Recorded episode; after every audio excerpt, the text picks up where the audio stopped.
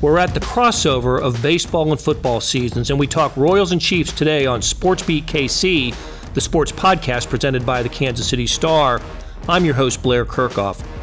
Royals beat writer Lynn Worthy tells us why he thinks the Royals were quiet at the baseball trade deadline and what's in store for the Royals as they play out the string. Later, we'll hear from Chiefs cornerback Kendall Fuller on playing the slot corner almost exclusively this season.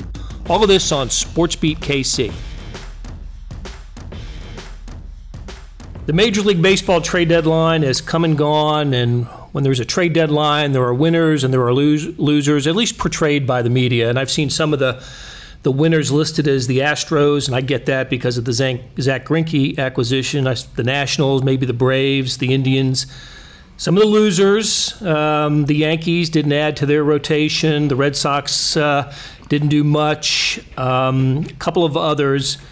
Kansas City Star Royals beat writer Lynn Worthy is with us, and the Royals not listed among the winners or losers in any list that I saw, Lynn. Um, but it's not like they were inactive throughout the you know the last couple of months. They they made some moves. They just didn't do anything near the deadline. Yeah, they, and they didn't see any sort of big name players take you know either coming or going. I mean, for the Royals, that would be like a you know a Whit Merrifield or a Danny Duffy or an Ian Kennedy, guys whose names you know people recognize, or veterans, established players, and whose names had been out there reportedly in different areas. You didn't see any of those guys move, so it sort of gets pushed aside. But for them, I think there's some small victories in terms of the guys they did move: Jake Diekman, Martin Maldonado um, Homer Bailey, the fact that those guys were going to be potentially gone at the end of the season, and you got things back for them, and in most cases, you, things that you, you know, that they direly need, like you know, depth in the farm system and uh, potentially a starting pitcher, a guy Mike Montgomery coming back to the organization. Um, for the Royals, those are, I would at least say, small wins, and we'll see in the future how you know maybe they're bigger wins, depending on what those guys turn into. The the Diekman deal to the to the A's. They got back um, Blanco, the outfielder, and uh, Aquino, uh, Ismael Aquino, uh, a pitcher. I saw some, some saw some mixed reviews on that that the Royals might not have gotten enough. I don't know. Time will tell when it comes to that. I did like Diekman, and look, there, you, you there's no reason to think that he might not be back with the Royals someday. That that happened. Terrance Gore was, uh, you know, was rented out for you know to the Cubs and, and was back with the Royals. And now, of course, he's gone too. And and um, uh, so you mentioned Martin Maldonado. I think it's history. He's on his second team since leaving yeah, the Royals. Yeah, and I had actually um, posted on the website. I mean, because they went back to Houston this season. He got traded from the Cubs. I mean, he got traded from the Royals to the Cubs, and the Cubs to Houston. Houston seems like a place that he probably should have been to begin with. Um, going back to you know the offseason, there was the report that he had a deal in place um, that he turned down. That would have been a two-year deal. Um, and then he was sitting there through the first, you know, probably three weeks of spring training, just unsigned and you know doing work in I think Puerto Rico and just sort of trying to get ready for whatever was going to come. And when Salvy gets hurt, then it makes an opening for him. But until then, he was just sort of out there. Um, when when the team went back to Houston, I talked to him in the clubhouse one day, just sort of talking about his time there, and I talked to a pitcher in Houston just about the feel that they had for him, and it sounded like he liked the organization. He liked, you know, he had been traded there midway through the previous season. Um, he thought that it might be a long-term home for him, um, but it just didn't work out. And he didn't, he wouldn't say specifically what he thought it was. Like he said, yeah, he sat down and talked to the GM and thought that it might be a fit. Um, they were going to keep, you know, communication open, and then he's sitting there through, you know, the first couple of weeks of spring training. Um, but like I said, he wouldn't go into detail. He said he thinks he sort of had a feel for why things didn't work out. Um, but then you just sort of look and say, well, before the Royals signed him, he had to change an agent to get that thing actually across the finish line. So, I mean, you'd sort of put two and two together and figure that's why things didn't. I mean, he was a Boras client before and didn't get signed seemed like Houston was a fit. They liked him. He liked being there, and now he comes back around and ends up there um, for another playoff push. So um, it's uh, it was just interesting to see how it played out because having gone and talked to some of the people in Houston and talked to him about Houston, uh, it seemed like that always should have been the fit. Of course, for Royals fans, it worked out well for them because when Salvi went down, you had a guy to plug Right, in. Right, exactly. A Gold Glove catcher, right? Yeah. The only guy who didn't, you know, besides Salvi, who who won a Gold Glove the last few years. Okay, let, let's talk about some some specific players that are still with the Royals that were rumored to have have uh, been somewhere else. Let's, let's start with Billy Hamilton. You know, I, I, I thought of him as a speed guy off the bench for somebody. Um, that somebody's going to be the Royals, right? Unless he's DFA'd, but um, uh, but he's going to be with the Royals now the rest of the way. What? You, just nobody interested in Billy Hamilton? That's what it seems like. It seems like, or at least maybe just not for you know to give you anything back that was worth trading. You know, I mean, like if somebody um, if somebody felt that they wanted to take on, and he's he's making probably a little bit more money for, for that fourth outfield spot than you know, or a speed guy off a bench than um, maybe somebody wanted to you know pay for. But yeah, people just I think looked at it and. You know, they may have speed guys in their organization. They may have guys that you don't have to worry about, uh, you know, trying to find time for them or, you know, I mean, not that he's a problem, but I just, I think teams just didn't see the fit. Um, or they felt like they could still have time because, you know, you look at the Royals right now, he really doesn't have a role other than a bench guy because they've started to transition some more younger guys into the outfield and they want to have them play every day. So Billy is just sort of, you know, here for the time being. Um, if they cut him loose, um, you know, and I think that that now it would have to be them cutting him loose, and then he could go into another organization and potentially get there before September 1st, and um, he'd be eligible to sort of help somebody in the postseason or just for that push to get to the postseason. Um, so that's still a possibility, but. I also don't know, you know, the, the thing that jumps into my mind immediately is everybody figures, okay, they didn't trade him, they're just going to cut him loose right away. I don't know if that's the case just because there's no urgency to cut him loose. You say, well, you can bring up a young guy. Young guy's not going to play. right, Right. now, you have, you know, you have Gordo, you've got Bubba who's going to play every day. Um, they're starting to play Dozier now in the outfield some. Um, they still, you know, maintain that Soler is not a full time DH. They want to get him out there. And if Mondesi comes back at some point, you got to start playing Whit more in the outfield. So whoever you bring up, Brett Phillips, Bonifacio, whoever you say, oh, we get, you know, you, you cut Billy loose and you bring up one of those guys, the guy's not going to play, or at least doesn't seem like immediately he's going to play. At least not. And then the other thing is, you bring him up, he's not getting the everyday at bats he would get in Omaha. At least in you know, unless you know September becomes different because then the season ends in the minors and it make, makes more sense to have guys up here. But um, until then, there's no real urgency to do something with Billy for from the Royals' perspective, and obviously there wasn't a deal to be made for him. I think the Royals, by keeping Whit Merrifield, have made the comment how much they like him, how much they want him to be part of this organization. The Cubs were rumored to have had some interest in, in Whit Merrifield. I, I think it would have taken a heck of a lot uh, for an exchange to have been made for Whit Merrifield. So, do- don't you see him as a long-term Royal? Yeah, I mean, I think that in the, the, the, the difference between, say, you know, the deals they did make and a Whit Merrifield type deal is for Whit, they would have wanted, you know, like I, you go back to, and it's not the same, it's not, you know, it's apples and oranges, but, you know, for a guy like Greinke, when they traded him, they got back guys that they knew were on the cusp of being major league players that were there wasn't a whole lot of doubt about them. These were low level guys. I mean, you talk about Cain, uh, uh, Escobar. Escobar, uh, Odorizzi was in that one Yep. too. I mean, like you knew what you were getting. For a guy like Whit to deal him, they would have wanted, you know, top like major league talent. That type of return. Exactly, and also the Greinke, if I remember correctly, was an off-season deal as opposed to a deadline deal. And at that point in time, you know, it's a little bit easier to facilitate taking away guys who are major league ready at the deadline. You know, teams aren't giving up big league talent, at least not a lot of big league talent, um, if you're trying to make a playoff push. So um, that's the difference. And I think with Whit, I mean, obviously they love Whit. They feel like he's his versatility, what he's done. He's coming all star for the first time. Um, he's not a guy that's just going to give away for the sake of giving away. The ask is going to be high, and probably should be. I thought when the Royals went to Atlanta and won two games in a you know maybe two of the best days that the Royals have had this season that that was almost like an audition for Royals players for the Braves uh, who are obviously in in playoff contention here. Didn't turn out that way, but I wondered if there was maybe some thinking on the Braves when they were watching Ian Kennedy and Danny Duffy, who threw the ball really well in one of those games in Atlanta that, that maybe one of those guys would have ended up in Atlanta. Didn't happen, but those were two names also that you kept hearing uh, rumored around the trade deadline Kennedy and Duffy. Yeah, you, you saw reports that you know some teams were interested in them. I think just for both those guys, I think the price tag is the biggest thing. Is that they still have years left um, at you know making decent money, not off the charts money, but you know this is not you know bargain basement uh, that you're talking about with Kennedy and uh, Duffy.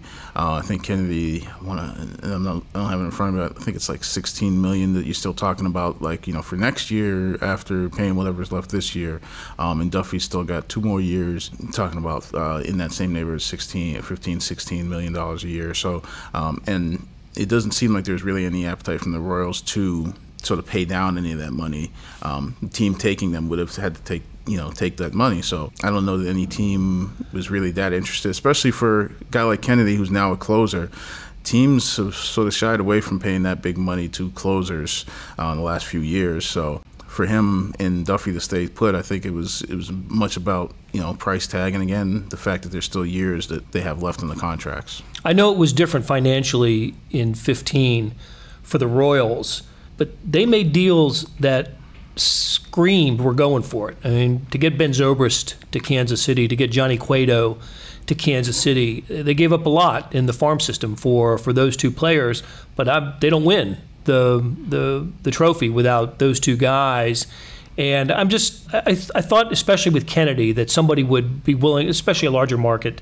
You know, we, we've said that the, um, the, the Red Sox, the Yankees, the Yankees are looking for starting pitching, not so much bullpen, but uh, that somebody with uh, with deeper pockets might not have taken uh, uh Kennedy. Kennedy's played pretty well. I mean, he, the, as a closer, we had a consecutive save streak going for a while. Maybe still does at, at this point, but his his numbers have been pretty good here the last. Uh, after getting seems to be adjusted to the role of closer, he's been you know he, has been pretty solid in, in that role. So, but he's still a Royal and will continue to be a Royal. I know he loves being in Kansas City. He's expressed that with uh, with his you know with his family here and all.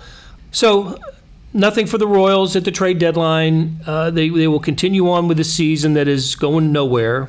But as you mentioned earlier, they are getting, uh, you know, they are getting a look at a couple of guys, and one of those guys is Bubba Starling. We haven't talked since Bubba Starling has arrived in Kansas City, made his major league debut, and the defense has been there. Uh, he, it, we always knew that that would be. Dayton yeah. Moore and Royals officials have said you know, from the time they drafted him, he was major league ready defensively. It was always about, you know, Bubba in the batter's box. And that part's been okay, a little bit ahead of where I thought it would be. What have you seen from Bubba Starling in the, you know, the few weeks he's been with the parent club? Yeah, well, I mean, I think the biggest things for Bubba, again, defensively, he's been what you what you expected. I mean, he's he's had some great catches, some great throws. I mean, he's he's been an, a, a, guy who looks like he can handle center field every day. You know, right now, um, like that's not a problem. Um, he's been healthy, you know, this season, which has been the, the biggest thing for him since he's been drafted. Um, but offensively, he's not looked overmatched. Um, so when he came, first originally came up, and you know, he had decent numbers in AAA.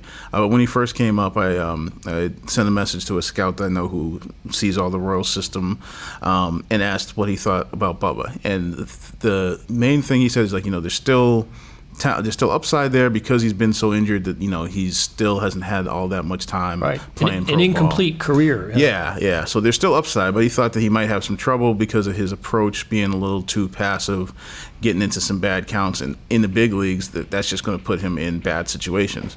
And so uh, that was sort of in my mind as soon as Bubba came up. And so as Bubba goes on a streak. He had reached base in 12 straight games, uh, 11 game hit streak to start his career. The reaching base in 12 straight games tied Johnny Damon for the best start to a career in franchise history. But the thing I started noticing is he had at one point he had 15 hits and 10 of them were in the first three pitches of the bat. And I'm thinking, wait a minute, this is the passive approach. And so talked to Bubba, talked to the hitting coach, and that was one of the things that they saw right away was the idea that he was just going to take pitches early. Like that's not going to work. You get like you know basically the same thing the scout had told me that you're going to get in trouble against top pitchers doing this, and so they made that adjustment early, like right out the gate. You got to swing. You got to be able to you know.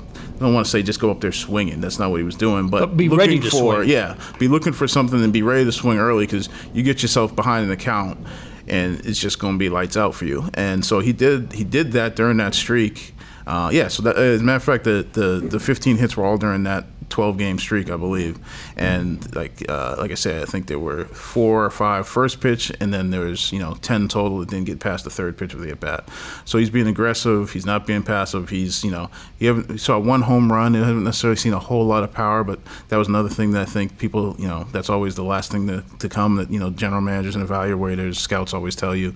Um, so he's been solid. I mean, defensively, he's been everything you would have wanted. Offensively, I mean, he's still going to have to learn and grow. Any guy who comes up to the major leagues, you know, at this point, you know, with just, you know, now he's, to remember, it's less than 20 games in, I want to say. Um, there's going to be ups and downs. And, you know, I mean, you talk to Ned and different people, and they're not really so much evaluating him as, you know, what's he going to be. They're trying to let him play so they can, you know, sort of grow and develop that way. But yeah, he's, I mean, I think he's started to develop sort of that routine, realizing what he's got to do at this level to be ready on a daily basis. So yeah, I think it's probably a little bit more than what you would have expected offensively from Bubba to this point. I know it's early uh, in his in Bubba's major league career, but can you can you see him as the starting center fielder on opening day 2020?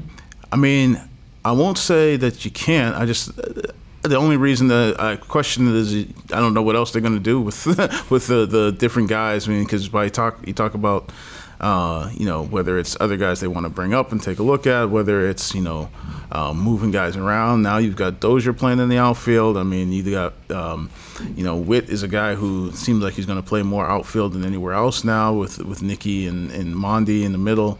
Um, you don't know what uh, you know if, if Gordo comes back for another year. So I think that's the the thing that gives me more hesitance than anything. But um, but I think it's a possibility, yeah, that he's you know he's your your guy next year, unless there's you know nobody knows when you get into the offseason the moves and uh, the hot stove season heats up what what might happen. But yeah, I think it's a possibility. You mentioned it a moment ago. I, I think I think they, they want to see a little more pop in the bat, just a little more power. Uh, if you're gonna, uh, Lorenzo Cain wasn't that kind of hitter, but he can he occasionally get one out of the park uh, for the Royals. And and Bubba, uh, he's he's still sitting at one home run, right? The one off a hand, yeah. and it was a yeah. great swing yeah. off of a very good pitcher in the ninth inning of a you know of a closed situation at, at Cleveland. But you just want to see a little bit more of that. And as you said, that's sort of the last thing that develops for for a major league. Oftentimes, not Alfonso for the Mets or you know a couple others that are that are getting it done. So okay, so you got a big road trip coming up. The the, the Royals are off today on, on Thursday here, and they hit the road for a was it ten game? Ten games, three cities. Yeah. Yeah, starting in Minneapolis, uh, to Boston, to Detroit, and then and then back here.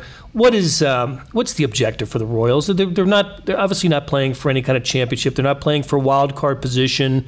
They're in that. Um, they're in that bottom half of baseball. They had climbed out of the, the you know the second worst record in the American League, but you know they were ahead of only the Orioles in terms of winning percentage. They seem to have started to climb out of that after the All Star break, played really well, and then have slipped back recently. This most recent series against the Blue Jays was. You know, if, if a team that's as lost as the Royals can have a disappointing series, they just did, right, with the, with the Blue Jays. So what's what's what's left for the Royals?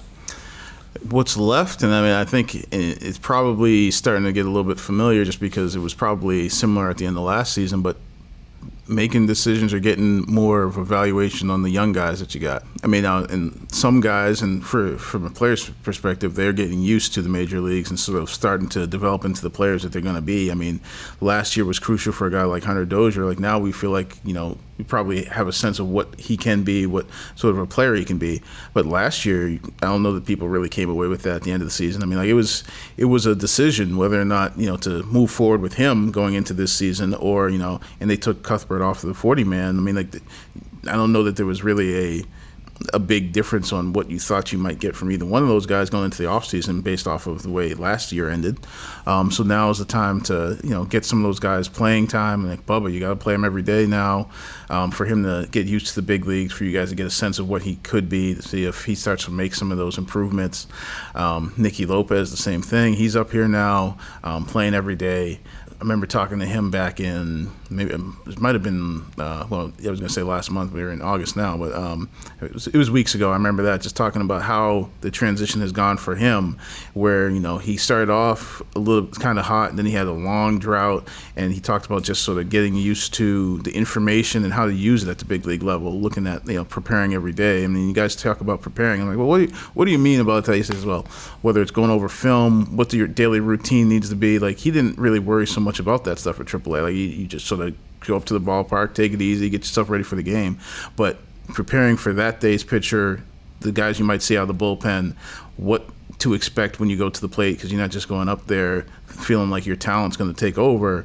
I mean, you maybe can do that at AAA, but the big leagues, you need that plus a game plan, plus uh, you know some familiarity with who you're going to face. So that's all stuff that he was learning, you know, and also just the off factor. I mean, like any ballpark he goes into that you know they haven't played at. He's you know going to Seattle, looking around, just being like, wow, you know. I mean, like it's. I mean, he's still a young kid, you know. Uh, I think he's turned just 24. Um, so I mean, you got to sort of get some of that out of your system. Um, so for some of these young guys, that is going to be part of the process at the end of the season. Um, and I think for the Royals, it's also got to be a, you know, again, evaluating what you got seeing where okay going into the off season what areas do we have to address that we can't address internally? Really i think that and then just getting experience guys like you know keller who you think you know what he could be still got to get experience. Um, make some uh, evaluations on a guy like sparkman in the rotation junis i mean like there's still things of value for the royals and for those players to accomplish these last couple of months But it's just it's not going to be a pennant race it's not going to be a wild card race it's going to be sort of the you know the the everyday grind of trying to get this club ready for year down the line, two years down the line, three years down the line. Right, with hopes of meaningful September baseball in the in the future, more uh, closer, uh, close future. Uh, we'll, we'll, see if that happens. Uh, I think next year's a little too too optimistic. Uh, we'll see a couple years down the road, maybe, maybe with the Royals. All right, Lynn Worthy, thanks for stopping by. Uh, when we come back, we will hear from Chiefs cornerback Kendall Fuller and what he thinks about playing the slot corner exclusively. We'll be right back. Hey, it's Blair. Hey, we have a special subscription offer for SportsBeat KC listeners unlimited digital access to the Kansas City Stars award winning sports coverage. Sign up now for one year of Sports Pass for access to all the sports news, features, and columns we have to offer and it's only $30. That's a 40% savings off our regular rate. For your convenience, your subscription will automatically renew after the initial term at 50 bucks unless you tell us to cancel. A lot of subscription services won't tell you that. They'll just sneak it on there. We just told you. Your subscription helps support the sports coverage of kansascity.com and the Kansas City Star. Please visit kansascity.com slash to get this special offer and as always, thanks for listening. With threats to our nation waiting around every corner, adaptability is more important than ever. When conditions change without notice, quick strategic thinking is crucial. And with obstacles consistently impending, determination is essential in overcoming them. It's this willingness, decisiveness, and resilience that sets Marines apart. With our fighting spirit, we don't just fight battles, we win them. Marines are the constant our nation counts on to fight the unknown. And through adaptable problem solving, we do just that. Learn more at marines.com. The Chiefs had the day off on Thursday, but let's revisit an interview from Wednesday when the media talked to cornerback Kendall Fuller. Since practice started, we haven't seen Fuller line up at the outside corner in the base defense, only the slot or the nickel when the Chiefs were in the sub package. So he asked Steve Spagnuolo, the new defensive coordinator, about this, and he confirmed Fuller would be used almost exclusively in the slot. This makes sense for a few reasons. Teams are in sub packages the majority of time, about 80%. And in 2017, in his second year with Washington, Fuller was primarily the slot corner. And according to Pro Football Focus, he finished the season as the top rated player when he lined up in the slot.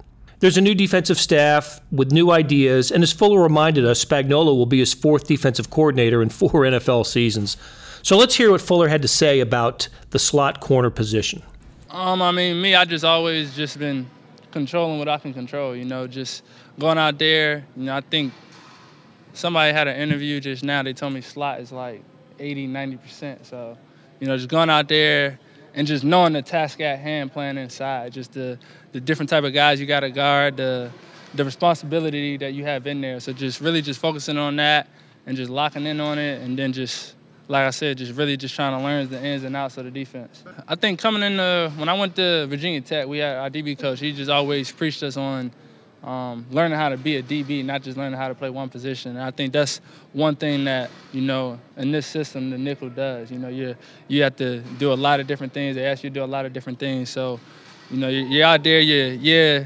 Some some people say you're just playing one position, but the way you're playing it is almost as if you're playing corner, nickel, safety, and all that. So it's been fun. Well, I'm inside, outside. Mainly 90% of the time, I'm I'm in the slot, even if I was going inside, outside. So for me, I thinking of it, I guess people can make a big deal out of it, but I'm be in the slot. Just like last year, I was in the slot. So it's kind of the same thing for me. I think the quarterback position will remain a work in progress for the Chiefs during training camp. Charvarius Ward and Bashaud Breeland have been starters on the on the edge, with D'Montre Wade working in with the ones. Wade's been a camp surprise, and look for a story about him and the cornerback position soon by Brooke Pryor.